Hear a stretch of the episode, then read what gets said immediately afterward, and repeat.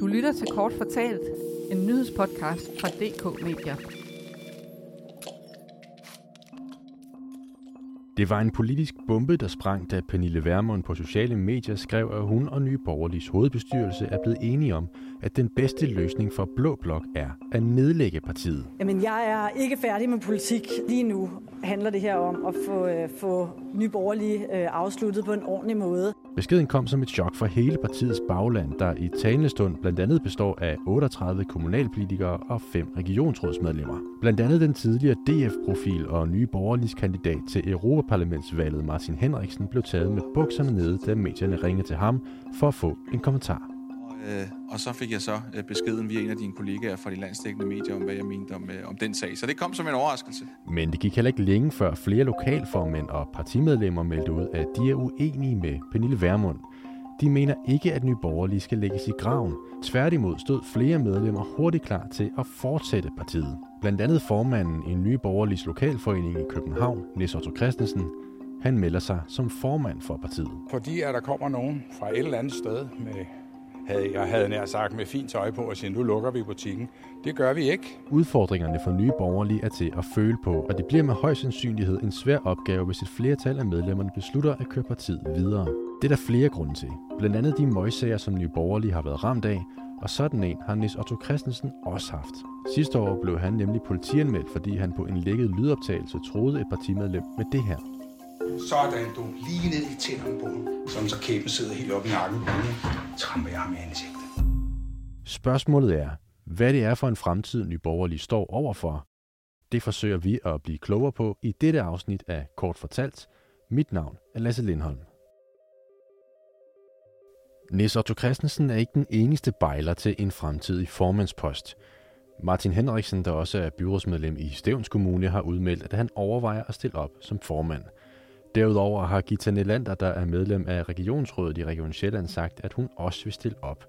Og så er der Lars Bøje Mathisen, partiets tidligere formand, der som de fleste husker blev ekskluderet, blandt andet fordi han krævede for mange penge for at varetage jobbet. Flere stemmer i baglandet har givet udtryk for, at de kan se ham som formand igen.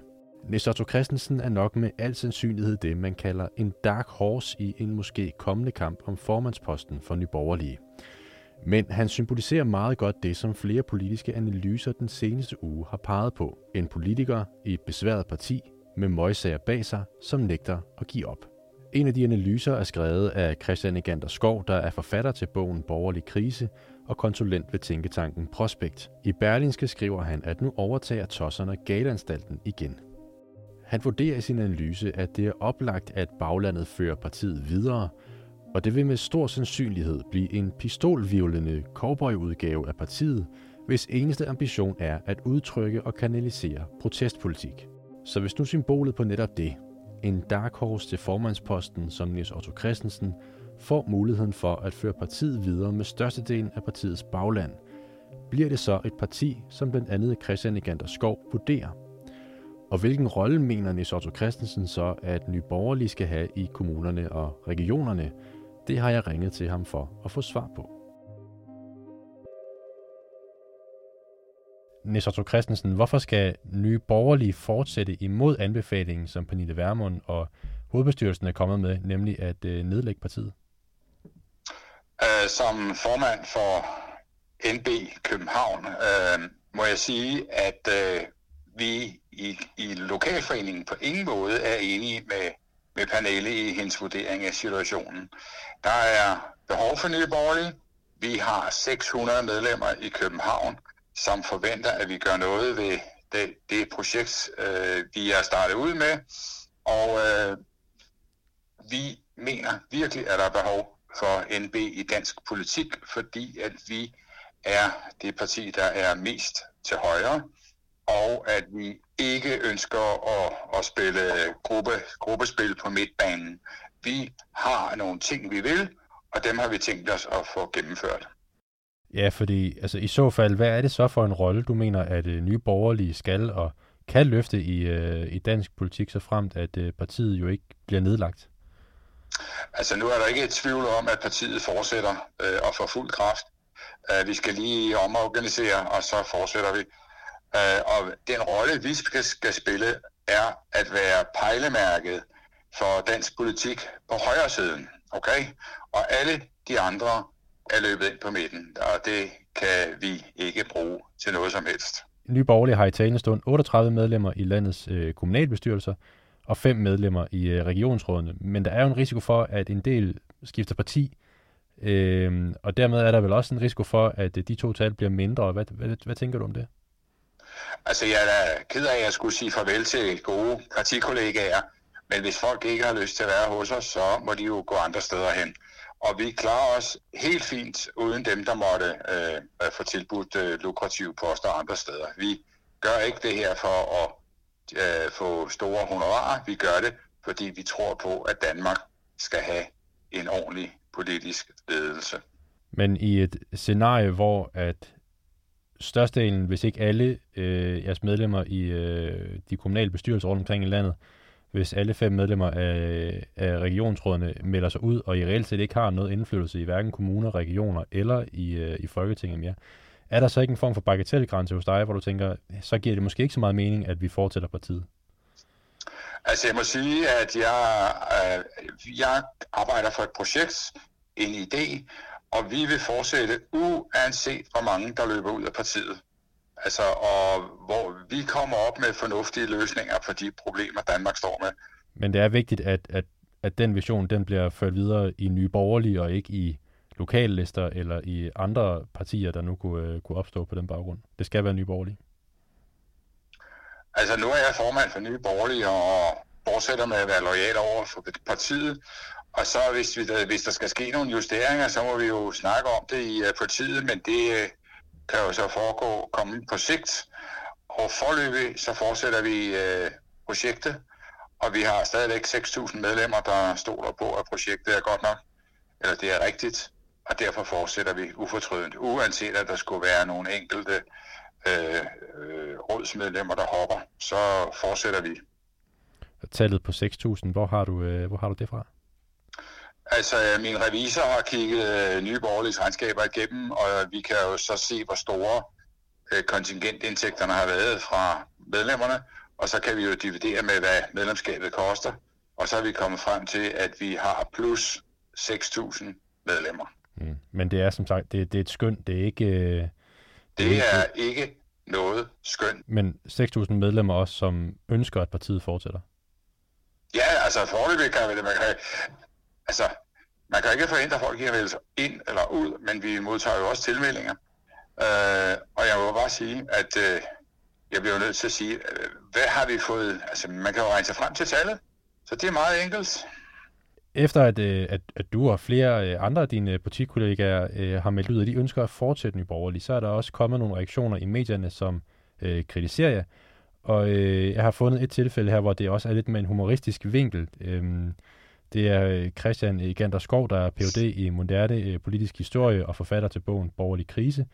Han skriver i en analyse øh, i det, man kalder en kommentar i Berlingske med titlen Vermund er abdiceret. Nu overtager tosserne sikkert galanstalten igen. Øh, og han skriver blandt andet, citat, det værste af det hele, uanset om denne reinkarnation af partiet kan nå over spærregrænsen næste valg, så vil det udgøre et stort problem for det borgerlige Danmark. Valget mellem stemmespil og ubrugelige mandater er et valg mellem hemorrider og mavesår. Citat slut. Hvad er din kommentar til det?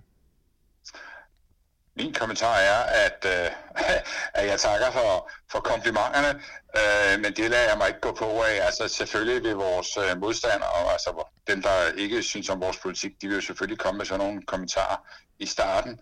Og nu vil vi, nu vil partiet vise, at vi har lært at køre på cykel op ad bakke og i regnvejr, og at vi når til toppen af bakken, og så vil vi glæde os over, at vi har nået et godt resultat. Der er ingen politiske kommentatorer, der skal komme og fortælle os, hvad vi skal gøre. Det kan vi selv finde ud af. Men kan du forstå, hvorfor at øh, Christian Egander Skov skriver, at øh, nu overtager tosserne sikkert igen øh, galanstalten? Altså, vi har her en, en, en vilje til at gennemføre det, vi går i gang med.